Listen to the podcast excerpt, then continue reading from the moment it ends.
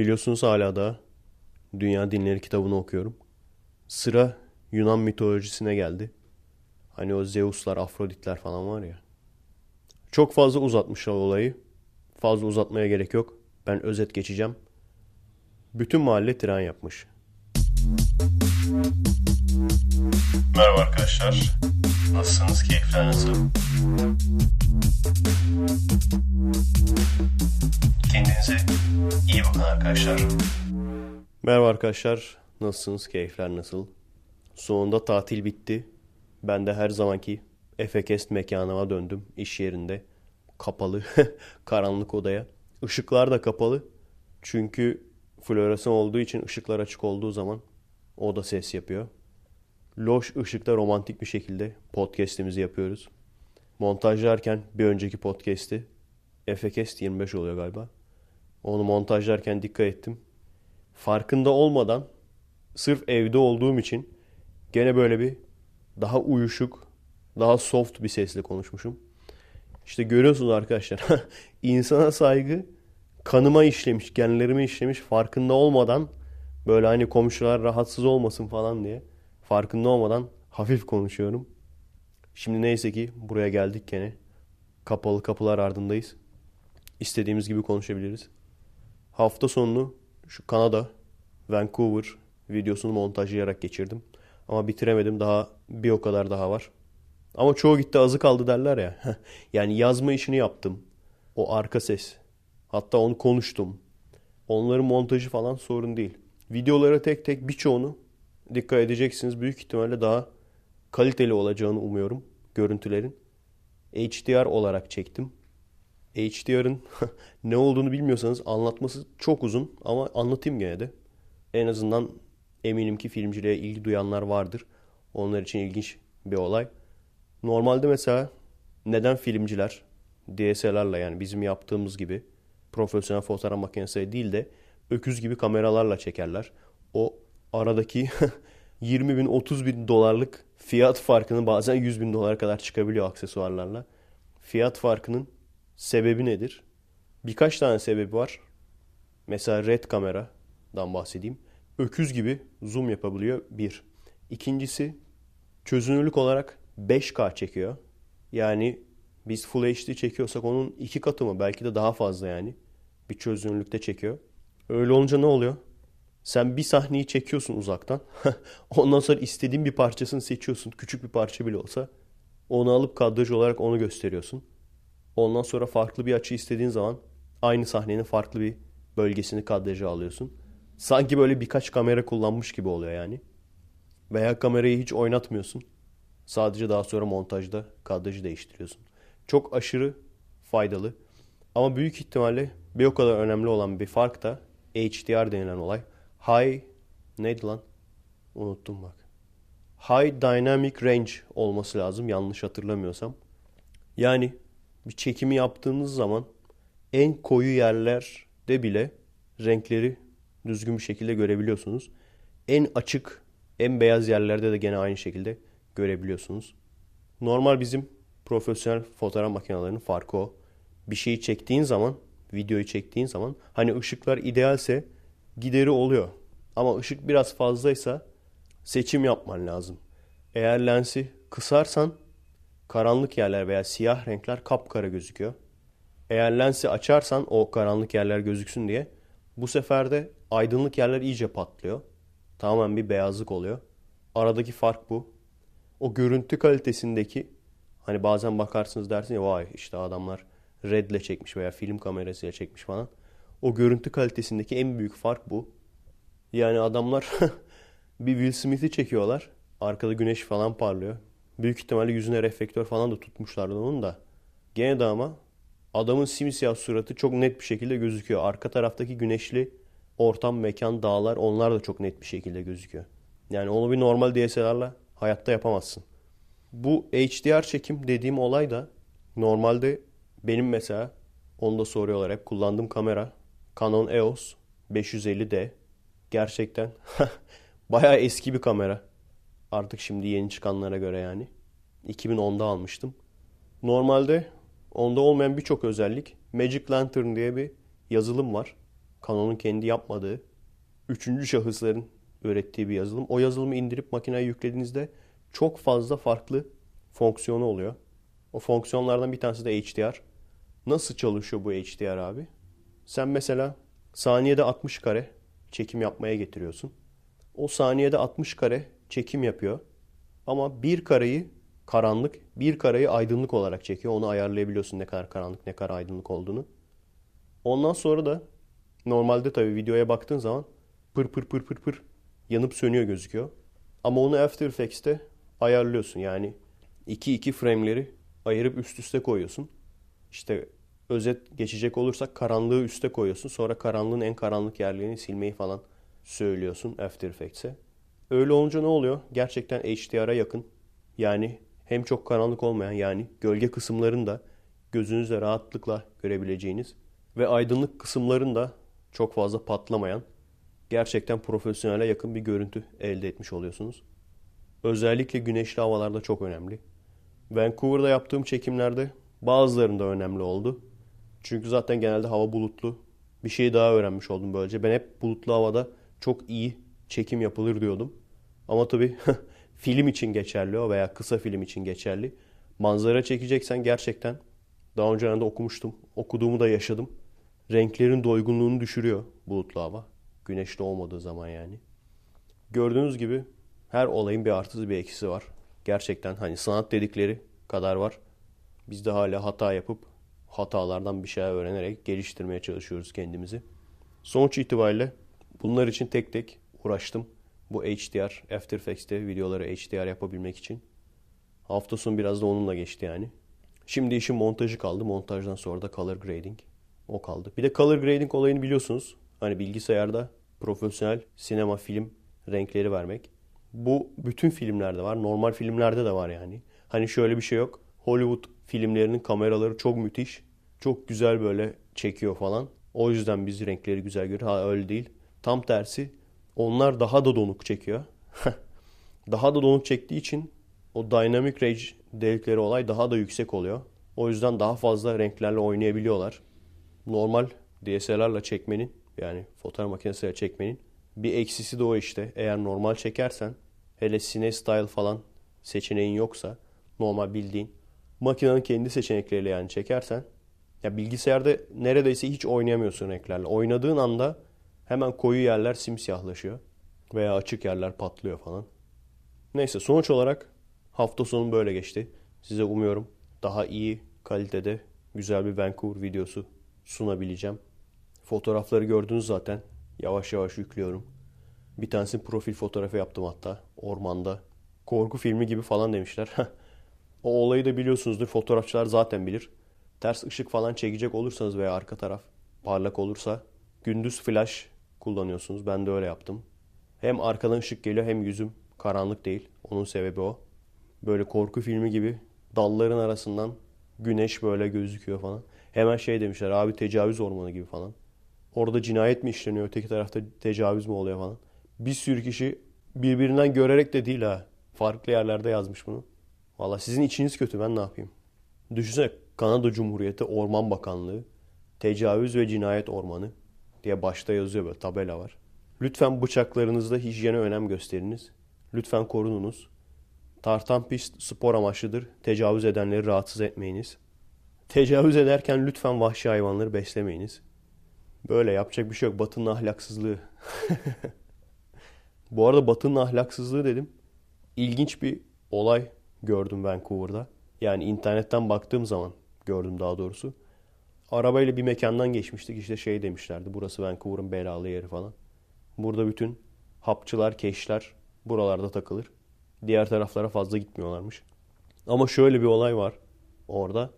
Normalde yasa dışı olan eroin, kokain dahil uyuşturucuların bile yasal olarak kullanılabildiği bir merkez varmış. Ve galiba Amerika kıtasında tek mi yoksa Kuzey Amerika'da tek mi öyle bir şey. Orada doktorlar falan var böyle. Sen işte oraya gidiyorsun eroinini yapıyorsun abi. Bir şey olursa doktorlar falan bakıyorlar. Eroin merkezi. Evet bugün de çoğunlukla şey olacak. Hani bazen ufak konular birikiyor ya birbirinden bağımsız. Herhangi bir yere bağlayamayacağımız. Bugün de büyük ihtimalle öyle ufak konularla ağırlıklı olacak.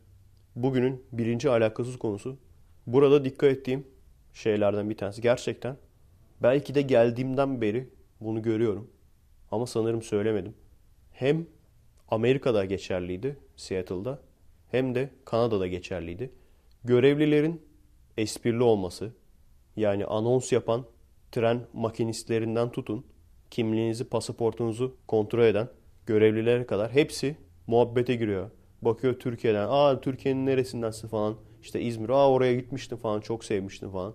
Hepsi böyle arkadaş canlısı. Birçoğu esprili falan. Gerçekten çok ilginç. Neden? Hani Türkiye'de tabii ki böyle bir şey yok. Ama hani ben de Türkiye'de görevli olsam ben de esprili veya cana yakın olmam. Çünkü şeyin farkındayım. Hani biraz insanların sana iş yaptırmaya çalışan insanların biraz yüzüne gülsen. Mesela şeyde de öyleydi.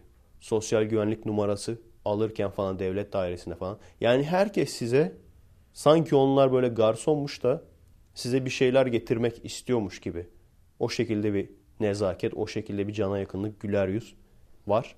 Tabii ki fake büyük ihtimalle de gene de ama fake bile olsa yani hani iş gereği yapıyor bile olsalar gene de insana o devlet dairesindeki soğukluğu ve işte üzerin aranırken veya pasaportun kontrol edilirken ki o gerginliği yaşatmıyorlar yani. Dediğim gibi Türkiye'de olsa tabii ki Türkiye'de yok böyle bir şey. Türkiye'de olsa ben de yapmam görevli olsam. Onu söyleyecektim. Çünkü biraz böyle adama iyi davransan adam hemen şey yapmaya başlar.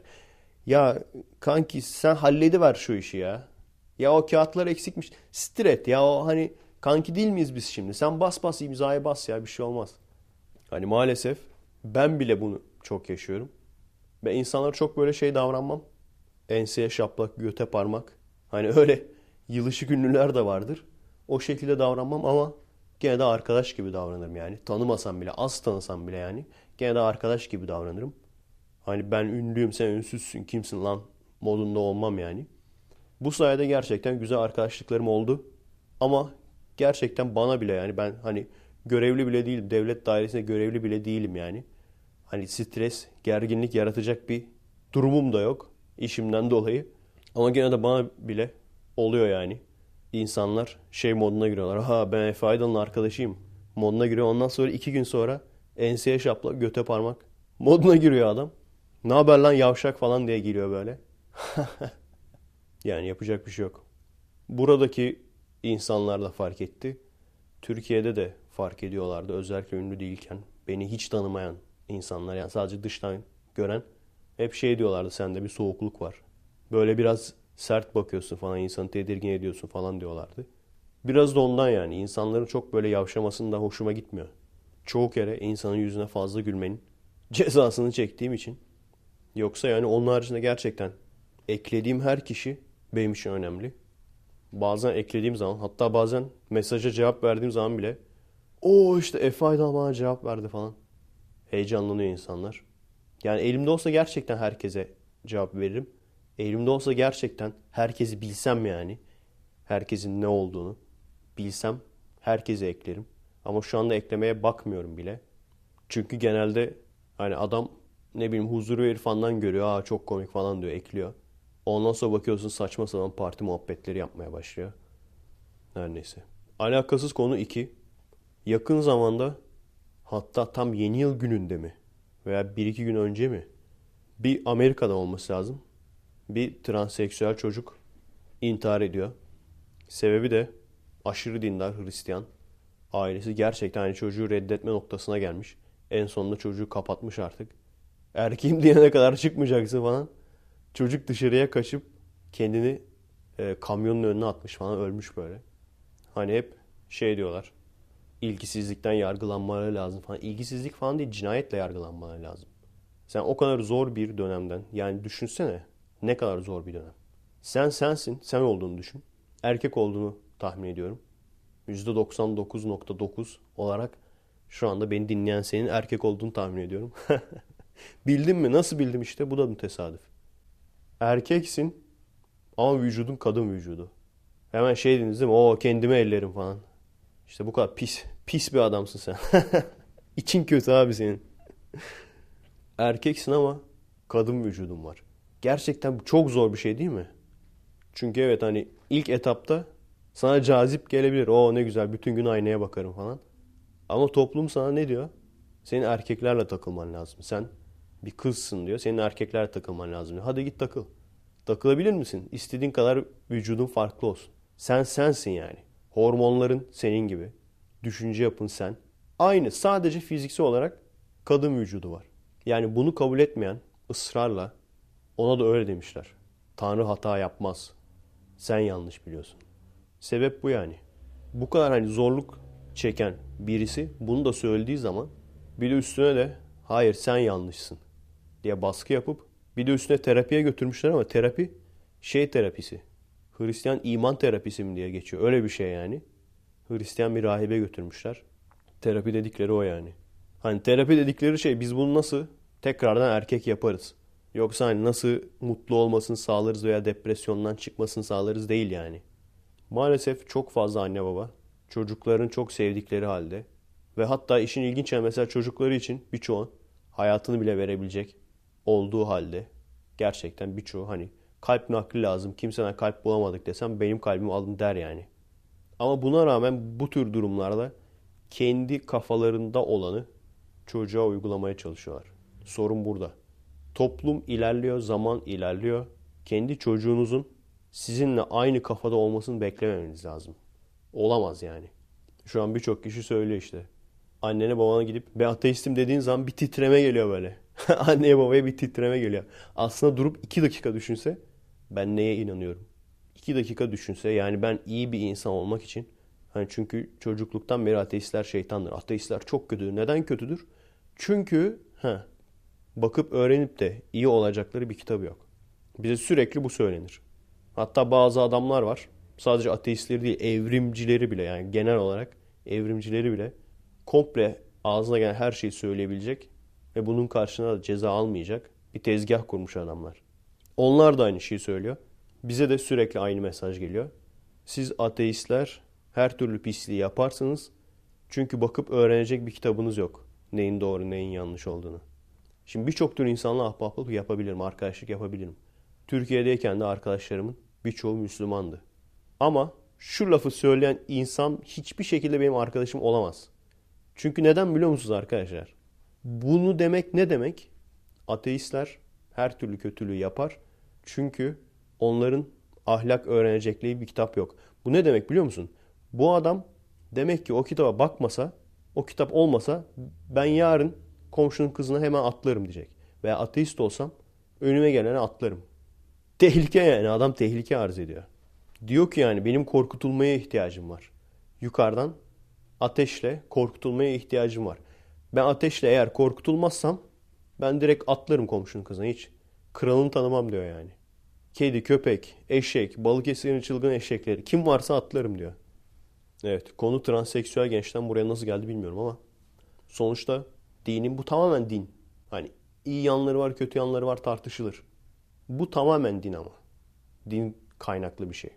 Eğer bu çocuğun annesi babası dini bir ortamda değil de laik, seküler bir ortamda büyümüş olsaydı o çocuk şu an ölmeyecekti. Bu kadar basit. Çünkü diyeceklerdi ki hani Tanrı hata yapmaz, seni Tanrı yarattı, Tanrı bilemeyecek mi? Ben bazı büyüklerimle konuşuyorum. Evrim hakkında falan, evrim falan anlatıyorum. Direkt kestirip attıkları nokta o. Allah bilemeyecek mi? Hani zaten şunun da farkındayız evrime. Niye saldırıyorlar? Saldırmanın sebebi de o. Hani onu söylemiyorlar. Diyorlar ki hayır dini değil kesinlikle bilimsel. Öyle mi? O yüzden işte şey diyorlar. Herkes normal doğar. Ama işte bazısı tercih kullanır.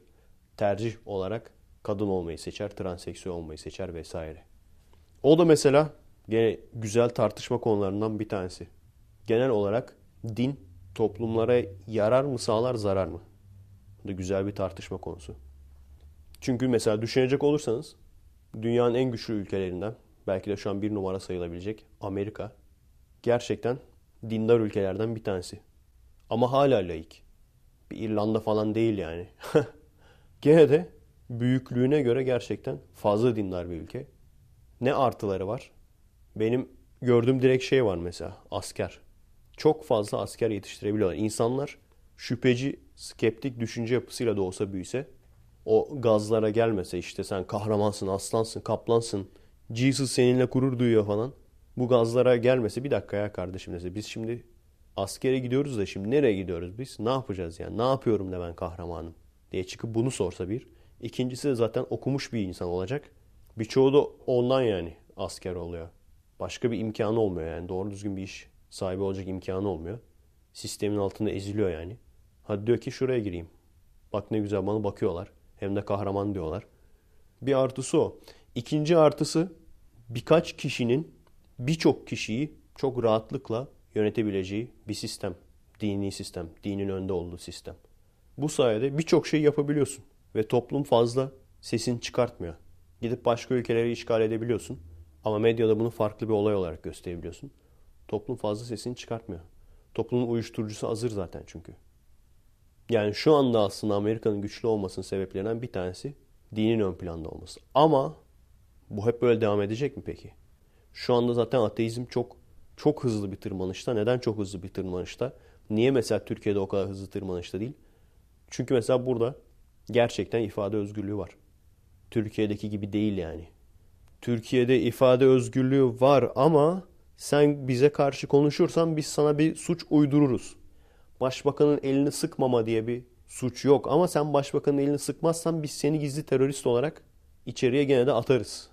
Sana uygun bir suç bulunur. Seni bir içeri atalım da kafası yok yani. Ama bununla birlikte tabii Amerika'da dinler kesimin de hızlı bir şekilde üremesi var. Çok daha hızlı ürüyorlar. Bu kürtaj yaptıran cehenneme gider. Ve hatta doğum kontrol yapan cehenneme gider şu anda. Sözleri, baskılarının sebebi bu.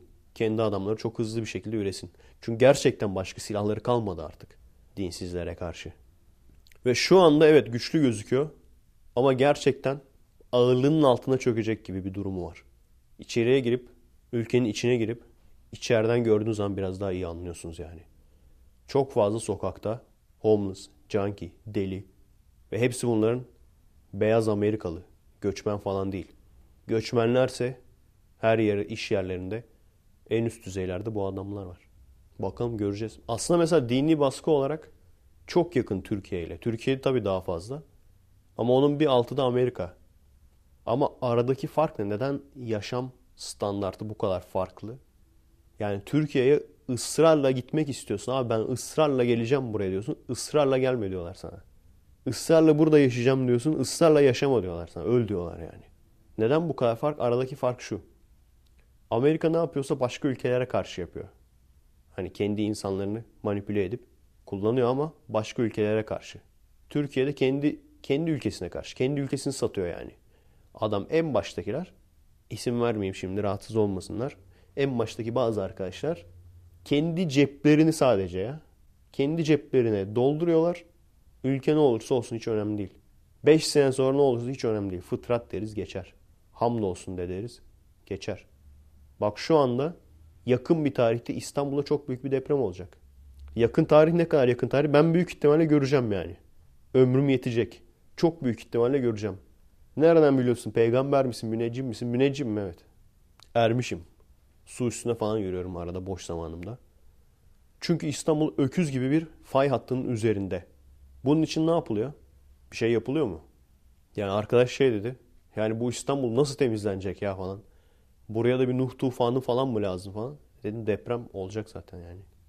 Şu anda doğru düzgün önlem alınmıyor. Benim bildiğim kadarıyla hala almıyorlar. Olduktan sonra da Allah yaptı diyecekler. Çok fuhuş vardı İstanbul'da diyecekler. Olacak bitecek. İnsanlar ölecek. İnsanların yakınları, tanıdıkları ölecek. Bir de kendilerini suçlu hissedecekler. Lan harbiden de bak son birkaç senedir oruç tutmuyordum. Bak o yüzden oldu falan. Namazımı eksik kıldım o yüzden oldu falan. Bir de suçlu hissedecekler kendilerini. Yani arkadaşlar aklı olan İstanbul'da kalmasın. Tabii ki ben bir tek söyledim diye ben peygamber değilim. Şaka yaptım. Şaka yaptım. Peygamber değilim ben. Şimdi inandınız değil mi peygamberim deyince? Benim söylediğime de inanmayın. Belki ben de yanlış söylüyor olabilirim. Gidin kendiniz bakın. Gidin fay hatları. Haritası var. Her şey var ya. İnternette artık her şey var yani. Şu an artık öğrenmemek ayıbın en büyüğü yani. Hani git sokakta çırılçıplak böyle sallaya sallaya dolaş. O kadar büyük bir ayıp değil yani. Bakın araştırın var mı, aslı var mı, yok mu? Deprem olursa Sizin bulunduğunuz muhit ne olur? Bunları araştırın. Depremin nasıl oluştuğunu biliyor musunuz peki arkadaşlar? Ezbere birkaç laf öğrenmiştik fen dersinde. Aslında çizsem daha iyi olur. Hatta e, astronomi serisinde çizeceğim büyük ihtimalle. Kozmos, yeni çıkan Kozmos serisini seyrediyorsanız orada da görüntülü olarak gösterdi. Oradan da bakabilirsiniz. Dünyanın üzerindeki kara parçası aslında tek bir parça değil yani. Nasıl oluyor? Elmayı hayal et. Birkaç kere daha bu sularda da ilgili gene elmayı hayal et demiştin değil mi? Hani dünyadaki denizleri anlatırken. Şimdi gene elmayı hayal et. Elmanın kendisi çekirdek artı işte lav katmanı falan onlarsa kaya katmanı o üstündeki kabuk gibi yani. Veya onun biraz daha kalını. Ve tek parça bir kabuk değil işte o. Bir sürü küçük parça parça kabuklar birbirinin hep üzerinde. Sürekli oradan oraya hareket ediyorlar. Neden hareket ediyorlar? Alttaki lavların konveksiyon hareketinden dolayı. Yani onlar hareket ettikçe onun üzerindeki karalar da hareket ediyor. Öyle olunca hareket ettikçe bazen birbirinin üstüne geçiyorlar. Bazen birbirlerine doğru hareket ediyorlar. Dağlar da aynen bu şekilde oluştu. Yani o hani kazık olarak çaktık falan yalan yani. Alttan yukarıya çıkarak çoğu dağ. Volkanik dağlardan bahsetmiyorum tabi. İşte buradan biliniyor. Bakıyorlar. Bu fay hattı denen olay da işte o iki tektonik plakanın üst üste bindiği veya sınır oluşturduğu yerler. Öküz gibi fay hattı var İstanbul'da. Ve çok iğreti duruyor. Deprem oldu olacak yani. Evet. Nasıl güzel işinizi karartıyor muyum? evet ne diyorduk? Bir ülkede dinin ileride olmasının artıları eksileri diyorduk. Eskiden olsa birkaç yüzyıl önce olsa veya ne bileyim bin yıl önce olsa o zaman tabii ki dini imanı güçlü olan ülkeler tabii ki daha iyi savaştıkları için ve daha iyi asker geliştirdikleri için ve bir baştan daha iyi yönlendirilebildikleri için tabii ki daha başarılı oluyorlardı. Ama şu an teknoloji geldi geçti yani dini. İnsanlar yavaş yavaş uyanıyor. Dediğim gibi şu an hani güçlü gözüküyor Amerika ama kendi ağırlığının altına da çökebilir yani. İşte mesela dinin bir artısı olarak şeyi gösterirler. İşte fakirlere yardım, düşkünlere yardım edilir. Ama diğer dinin geri planda olduğu ülkelere bakacak olursan birkaç tane saymışlar. Yani Japonya falan da o saydıkları ülkenin içinde. Güzel bir makale hazırlamışlar. BBC Türk olması lazım. Dünyada din neden geriliyor diye ve hangi ülkelerde şu anda en çok geride diye. Onun için Japonya'yı falan da katmışlar. Hani dinin geri planda olması demek insanların direkt ateist olması demek değil yani. Senin bir geleneğin vardır. O zaman ateistim demezsin herhalde. Ama gerçek dünyaya da bağlantılısındır. Saçma sapan yukarıdan şöyle bir Tanrı şunu istiyor diye. Onu yapmazsın yani. Ya sana zarar verecek bir şeyi yapmazsın. Veya senin gelişimine engel olacak bir şeyi yapmazsın. Veya bilimde sırf senin kültürüne veya dinine ters düşüyor diye bilimin bazı konularına saldırmazsın. Ve evet ona bakmışlar ve bu tür dinin geri planda olduğu ülkelerde hayat şartlarının ne kadar ileride olduğunu görmüşler. Öyle bir şey de var şimdi. Hani İsveç, Norveç falan da diyorlar ya. Evet dindar ülkelerde fakirlere yardım çok. Para, yiyecek bunları yapıp işte sevap alma olayı çok. Ama diğerlerinde de buna ihtiyaç yok. Çünkü şöyle bir şey var. Yani oturup biraz düşünün. Amerika'da da bu geçerli. Güçlü dediğimiz Amerika'da da geçerli. Güçsüz ama dinin ön planda olduğu neredeyse her yerde geçerli yani. Baştaki birkaç kişi aşırı zengin. Aşırı zengin. Ve çok fazla insan da çok fakir. Ve sürekli bu devam ediyor. Yani sen istediğin kadar yemek ver, para ver. Bu devam ediyor abi. Evet bunu söylüyor işte. Dindar ülkelerde fakirlere yardım çok olur. Ama dindar ülkelerde fakirler de çok. Uçurum çok fazla yani. Ve çıkıp ısrarla hala da doğum kontrol yapmayın. Hani kürtajı da geçtim. Kürtaj da aynı sebep de. Doğum kontrol yapmayın demelerinin sebebi bu. Düşkün insana ihtiyaç duyar. Dinin ön planda olduğu ülkeler. Evet bir ateist mesela başbakanın olduğu ülke sanırım Avustralya olması lazım. Ateist bir başbakanları var. Ateist olduğunu söyleyen daha doğrusu.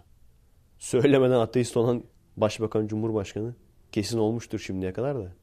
Mesela sadece başbakan değil, gerçekten çoğunluğun, alın size güzel bir tartışma konusu daha. Gerçekten çoğunluğun ateist olduğu. Hadi ateisti de geçtim. Ateisti çünkü çok spesifik olarak görüyor insanlar. İşte kesinlikle Tanrı yok diyene ateist denir falan. Hayır. Adı üstünde dinsiz kişi ateisttir aslında. Ama hadi öyle diyelim, dinsiz diyelim. Çoğunluğun dinsiz olduğu bir ülkede ve dindarların azınlıkta olduğu bir ülkede ne olur? Neler olur yani? Bu da güzel bir tartışma konusu. Bir video vardı. Bu Amerika'daki ünlü ateistlerden Richard Dawkins'le falan röportaj yapmış bir arkadaş. Onun da videolarını takip ediyorum. Sağ, sağ olsun arkadaşlar. Şey yaptık, mail attık bayağı bir. Bana cevap geldi o arkadaştan. İşte videolarına falan bakacağız belki bir röportaj ayarlarız falan diye. Ayarlarlarsa güzel olur. Ama genelde yüksek profil kişileri ayarlıyorlar. Bakalım göreceğiz. Denemekten zarar gelmez. Her neyse o da bunu sormuştu. Gerçekten güzel bir soru. Ateistler veya dinsizler bir ülkede çoğunlukta olsa ne olur? Mesela dini yasaklarlar mı? Dini yasaklamazlar. Peki mesela şöyle bir düşünceleri olur mu? Tabii genel olarak söylüyorum. Bir iki sayko çıkarsa onlarda sorumluluk kabul etmem ama ben genel olarak söylüyorum yani. Şöyle bir şey olur mu peki?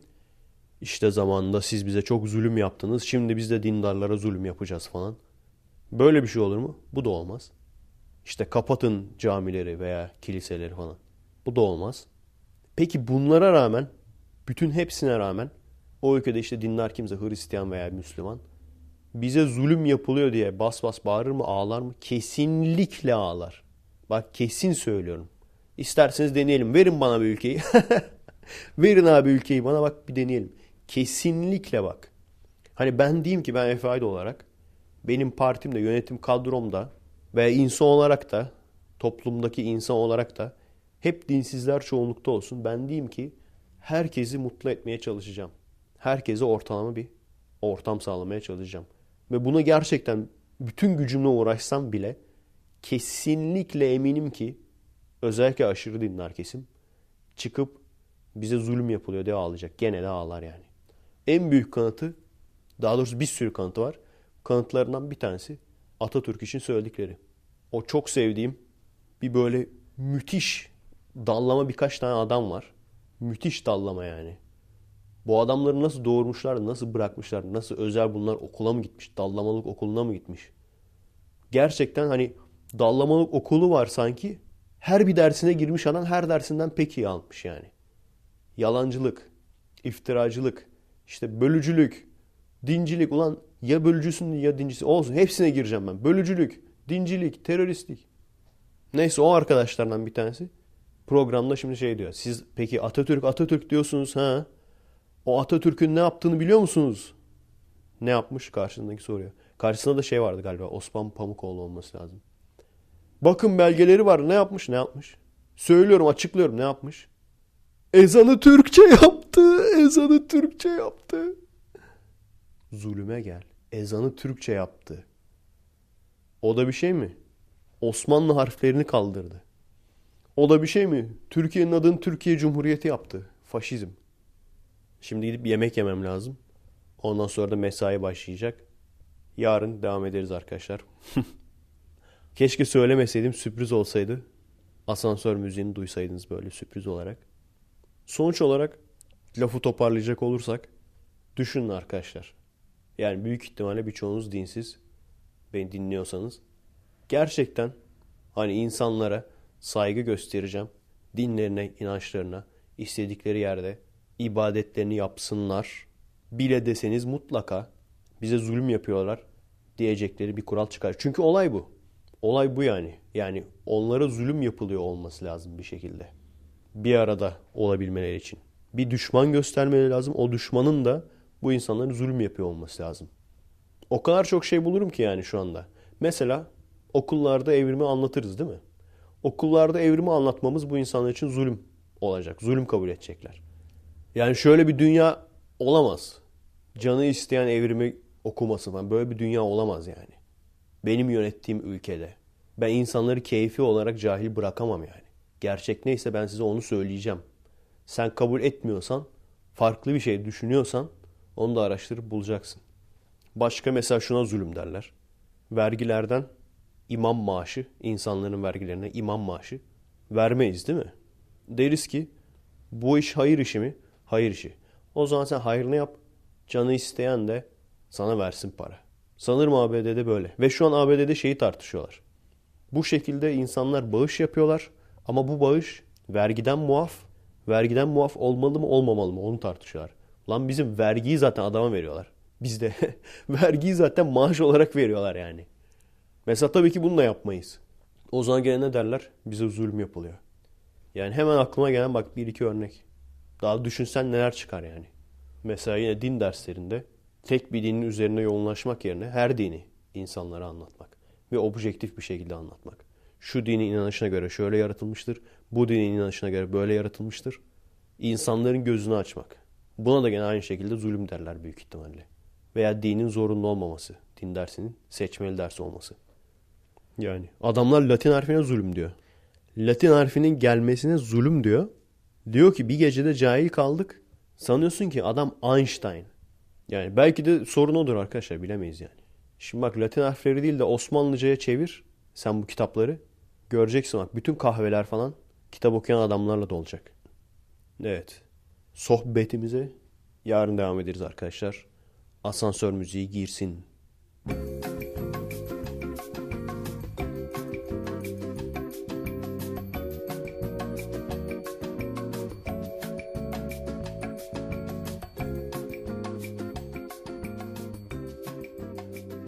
Evet geri geldim arkadaşlar. Salıdan merhaba.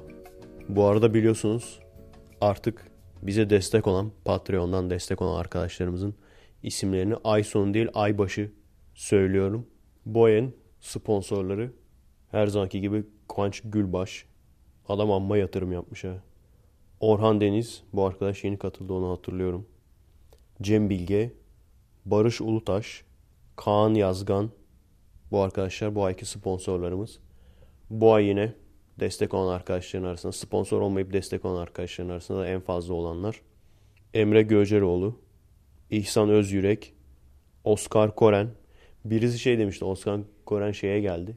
Normalde tanıdığım bir arkadaş. Bir kere tanıştık yani toplantıya gelmişti. Canlı yayına falan katılınca aa Oscar Koren bak sen misin? Hep duyuyoruz adını podcast'te falan demişler. Arken Nelt Orgol Mir. Bu arkadaş da gene Oscar Kore'nin kankisi. Atakan Zilifli, James Onur Benli, Sergen Erol, M. Cem Kobal, Önder Ertürk. Adınız okunmadıysa hemen alevlenmeyin arkadaşlar. Büyük ihtimalle ya kartınız kabul edilmemiştir ya da limit sorunu falan yaşıyorsunuzdur. Sanırım genelde kredi kartları kabul oluyor çünkü Türkiye uluslararası olduğu zaman kredi kartları sanırım kabul oluyor. Banka kartları, ATM kartları uluslararası kabul oluyor mu bilmiyorum. Olmuyor sanırım. Evet dün gece montajın bir kısmını yaptım.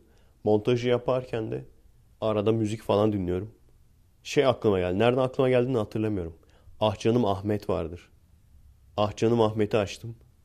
Bitmez bu çile mi? Öyle bir şarkısı vardı. Küçükken severdim çok. Alta yazmışlar işte. O zamanın gerçek sanatçısıydı. Şimdikiler sanatçı mı falan. Hep öyle düşünürüz değil mi arkadaşlar? Yani ben o yaşa geldim mesela. O yaşlı olduğum yaşa geldim. Bu ne lan şimdiki müzikler falan. Bizim zamanımızda ne müzikler vardı falan. Dediğim yaşa geldim yani. Her kuşak herhalde onu diyecek. Gerçekten öyle mi acaba? Yani gerçekten yeni kuşak müzikler daha mı kötü? Bir kere ben şunu fark ettim. Öküz gibi artık öküz gibi kapitalizme bağlamış adamlar. Çünkü eskiden bir kaset sattırma olayı falan vardı. Şimdi herkes MP3 indirdiği için artık albüm satma, kaset satma gibi bir şey de kalmadı yani. Tamamen birini ünlü yapıp işte şarkıyla MTV'ye vesaire YouTube'da falan ünlü yaparak ondan sonra onun üzerinden reklam geliri kazanma. Konser, reklam geliri. Öyle olunca da artık gerçekten yukarıdan birileri biz kimi ünlü yaparsak en çok para kazanırız mantığıyla düşün. Eskiden de vardı. Ben küçükken, ben gençken de vardı bu ama bu kadar vahşi değildi yani. O yüzden evet biraz kalite düşmüş olabilir. Bir. İkincisi ama daha da önemlisi yani bizim beğenmeme sebebimiz bence her 5 yılda bir, 10 yılda bir şarkılar neredeyse devir daim yapıyor yani. Şu an mesela ne bileyim buradaki gençler Taylor Swift, One Direction falan dinliyorlar. Justin Bieber beğenmiyorlar.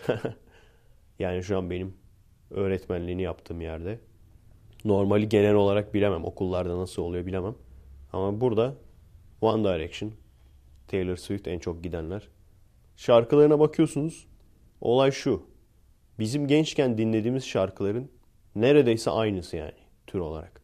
Şimdi biz çok dinlediğimiz için bize cazip gelmiyor. Ama bu şekilde bir şarkıyı ilk defa dinleyen gençler beğeniyorlar tabii haliyle. Aynısı karikatür dergileri için de geçerli. Abi diyorlar uykusuz bak acayip komik. Öleceksin gülmekten falan. E artık ezberlediğim espriler. Açıyorum bakıyorum. Ezberlediğim espriler. Yani düşünün gençliğimden beri sürekli mizah dergisi alan bir adam. Artık yeni espri yok yani. O yüzden zaten birçoğu artık espri yapmaya da çalışmıyor da. Yoksa yani hani ah canım Ahmet çok daha üstün şimdikilerden çok daha üstün diye bir iddiam yok. Ama işte ne oluyor? O tür şarkıları dinleyince gençliğimizi hatırlıyoruz. Bir anda o gençliğimize, o zamanki hayata dönüyoruz yani. Lan ne güzeldi o zamanki hayat falan. Ben hatırlıyorum mesela Ah Canım Ahmet kaseti vardı bende. Mesela okuldan gelirdim. Üstüm falan değiştirdim böyle.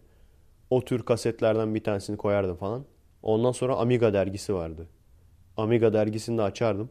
En büyük keyfim oydu. Ay başlarını beklerdim böyle. 90'lar. Burak Kut. Burak Kut, Ahmet, Amiga dergisi, Kinetix ayakkabı. Lisede fena değildi. Lisede de Game Show dergisi vardı. Amiga dergisi gibi ama PC oyunları tanıtırdı. Böyle DOS oyunlarını. Mortal Kombat 2 falan. Öyle. O da güzeldi. Onun da mesela hani güzel yanı yazarlar hep birbirine sataşır falan böyle. Öyle olunca hani yazarları arkadaş gibi düşünürsün. Ondan sonra okulda falan anlatırsın işte. Arkadaşın da almıştır aynı dergiyi. Geyik muhabbeti yaparsın. Salak Serkan vardı. Game Show'da. Salak Serkan beni dinliyorsan selam olsun abi sana. Selamlar. evet dinlemiyor farkındayım. Mesela her ikisinde FRP köşesi vardı. FRP'yi ilk orada öğrendim mesela. Hiç anlamadığım halde tek tek bakıyordum. Yani ne acayip insanlarmışız. Her büyü ne iş yapar? Tek tek bakıyordum abi. Oradan görüp işte Eye of the Beholder oyununu. Eye of the Beholder 2'yi mesela baştan sona bayağı bir uğraşmıştım bitirmek için. 90'lar böyle. Çok ilginç yani herhalde bizim yaşlılığımızdan. Şu an hani yeni oyunlarda da eski oyunların tadını yakalayamıyorum. Hep hayal ederdim işte. Project X veya Silkworm veya Xenon 2 bu tür oyunların böyle iyice iyi grafiklesini falan çıkartacaklar. Gelecekte falan öyle bir şey olmadı yani. 3D'ye verdiler kendilerini. O yüzden fan oyunları daha iyi. Çünkü fan oyunların bir amacı yok. Normalde büyük şirketler oyun yaptığı zaman hani böyle biraz askerli, savaşlı, insanları böyle adam öldürmenin cool bir şey olduğunu düşündürten oyunlara daha çok ağırlık veriyorlar. Çok ilginç. Bir Lemmings 2 gibi bir zeka oyunu ben bulamadım bir daha. Veya eskiden point click adventure'lar vardı. Müthişti. Şu an artık neyse ki sağ olsun benim gibi eski oyun manyakları Kickstarter'dan falan para toplayıp anca öyle yapıyorlar yani. Şirketler falan yapmıyor artık. Mesela abi şunu söylediğime inanamıyorum ama Mortal Kombat eskiden Mortal Kombat'ın olayı ne hadi söyleyin. Birçok kişi bilmez işte. Mortal Kombat'ın olayı ilk sanırım 1 2 3 Mortal Kombat 1 2 3 3D oyun değildi. Gerçek aktörlerin fotoğraf fotoğraf çekip onlardan bir karakter yapıyorlardı. Gerçekçiydi yani. Fotoğrafların üzerinden karakter yapmışlardı. Şey falan diyor. Oo film oynatıyoruz falan diyorduk böyle. Sonya falan vardı. Daha muhafazakardı o zamanlar kıyafeti. Biraz daha giyinikti yani. Şimdi adamlar Habazan gençliğe hitap ettiklerinin farkındalar. O yüzden ona göre yapıyorlar yeni kadın dövüşçülerin dizaynını. Shang Tsung vardı işte. Her karaktere dönüşebilen. Onun direkt geyini yapıyorduk hep. Sonya'ya falan da dönüşüyordu ya arada. Şey diyorduk lan bu kesin evinde Sonya'ya dönüşüyordur. Değil mi? Bütün gün Sonya'ya dönüşüyordur. Çünkü o o yaşta o hormonlar o kadar işte çalışıyor.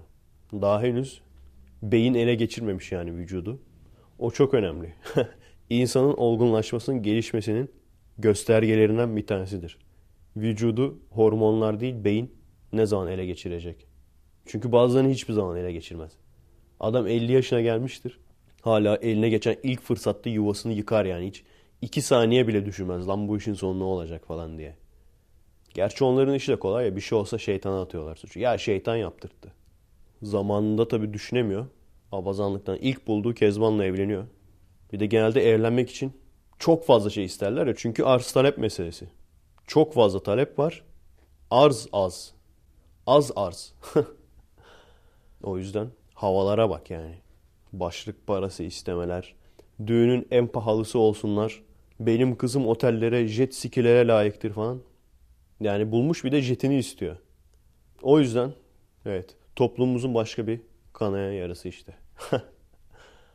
o yüzden ben başa geldiğimde İmparator Efe olarak direkt şu Hitler'in üstün ırk hayalinin biraz değişini yapacağım. Türkiye'yi güzel kızlarla dolduracağım arkadaşlar. Efeizm. Biliyorsunuz bir izim sallayıp hiç olmayacak ütopik şeyler söyleyebilirsiniz. Ondan sonra da olmayınca da ya işte ülkeler uygulayamadı falan dersiniz. O yüzden en iyi yönetim şekli efeizmdir. Ama ülkeler uygulayamıyorsa onu bilemem. Efeizmde herkes güzel olsun. Nasıl yapacağım bunu? Hep gençken, ortaokul, lisedeyken falan düşündüğünüzü bilmiyorum. Biz düşünmüştük. Nerd takımın abazanları böyle oluyor. Bu şekilde düşünüyorlar. Kafa yapısı böyle oluyor. Merak ediyorsanız söyleyeyim. Mesela birkaç kardeş oluyordu. Kız kardeşler. Hepsi güzel oluyor tamam mı? Lan diyorduk bunların annesinin babasının çok iyi geni var. Yap işte devlet yapsın bunlara yardım. Alsın bunların yumurtasını. Hani hamile gezmesine de gerek yok. Alsın abi yumurtasını. Bassın ondan sonra piyasaya 10 tane 20 tane. Hadi o olmadı. Topla o güzel kızların hepsini. En böyle artık civlop yani. Tüysüz artık benden kıllı kız görmek istemiyorum. Çünkü insanlar artık o kadar saldı ki kendini. Hani nasılsa her halükarda ben birini bulurum diye. Sokakta çok sap erkek var. Nasılsa birini bulurum diye. O kadar saldı ki kendini insanlar. Ne kadar on numara kız hatun varsa bir kere onları alacağım.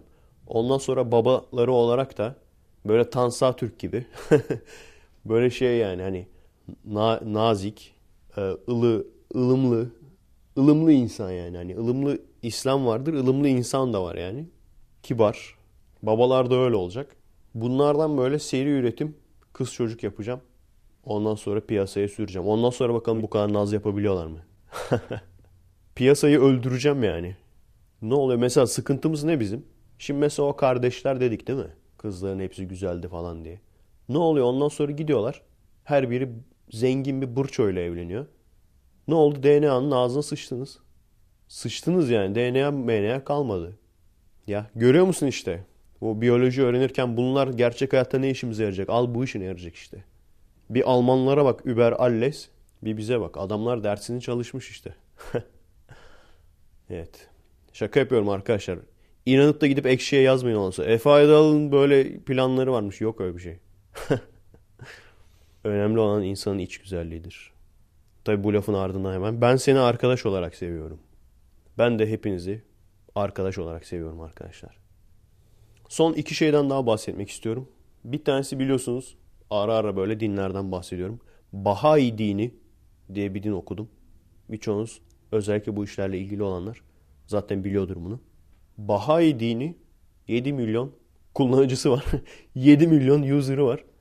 Bütün ana dinlerin bir gün Baha ve Bab isimli iki arkadaş. Bab ama B-O-B olarak değil yani. Ölse çok komik olmaz mı lan? Bob.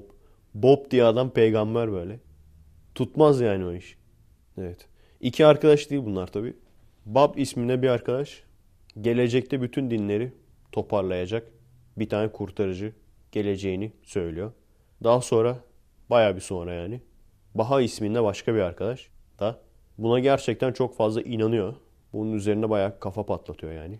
Ve daha sonra da bu kurtarıcının kendisi olduğunu söylüyor. Ve bu kişinin de oğlu işte Bahai dinini kuruyor. Bu dinin esas özelliği şu. Bütün popüler dinleri kabul ediyor. Hepsinin gerçek olduğunu kabul ediyor yani. Budizm'den tut, Hinduizm, İbrahim dinleri hepsini kabul ediyor. Diyor ki bu kişiler diyor bu tanrılar, bu peygamberler bunlar hep gerçektir. İnsanlığa yol göstermek için gelmişlerdir. Farklı zamanlarda farklı yerlerde geldikleri için farklı bir şekilde yorumlanmışlardır diyor. İşte sanırım sonuncusunun da kendisi olduğunu iddia ediyor falan. Böyle ilginç bir din yani. Ama gördüğünüz gibi arkadaşlar en son din hep bize İslam denildi ama en son din daha doğrusu en son gerçek din Bahaizm. Neden? Çünkü kendileri öyle söylüyor. Vallahi en son gerçek din biziz diye. En en en son biziz diyorlar yani. Biliyorsunuz Hristiyanlar Muhammed'in gerçek peygamber olduğunu kabul etmiyorlar. Müslümanlar da kendilerinden sonra bir din gelmeyeceğini söylüyorlar. Şimdi Bahaizm de en son dinin kendisi olduğunu söylüyor. Ben inandım. Gerçekten değişik bir din yani. Kendisinden önceki bütün dinleri kabul edip kendisinin son olduğunu söyleyen değişik bir din. Bununla ilgili başka eklemek isteğiniz varsa yazabilirsiniz. İkincisi de daha ilginç bir şey. Buz çağlarını anlatıyordum. Size direkt unuttum yani bir noktayı. Hani sonradan öğrendim falan değil. Direkt size söylemeyi unuttum. Amerika kıtasında deve kemikleri buluyorlar. Ve develerin Amerika kıtasında evrimleştiğini buluyorlar. Desem çok acayip değil mi? Çünkü deve dediğin çöldedir yani. Peki buraya nasıl gelmiş? İnsanlar ilk Amerika kıtasına nasıl geldiyse aynı şekilde. Şu anda söylenen buz devrinde gelmişler. Çünkü buz devrinde sürekli daha önce de söylemiştim ya okyanuslardan hani ilk ben şey sanmıştım buz devrine geldiler diye hani okyanusu buz tuttu falan sanmıştım. Öyle üzerinden yürüdüler falan sanmıştım. Sanırım öyle değil. Okyanustan sürekli su çekildiği için çünkü su çekiliyor daha sonra gidiyor buzulların üzerine yağıyor. Orası buz oluyor. Sürekli bu şekilde su çekildiği için bir noktada artık o Rusya'nın olduğu yerle Amerika kıtasının arasında okyanus vardır ya. Orası çekiliyor iyice ve yürünecek bir hal alıyor.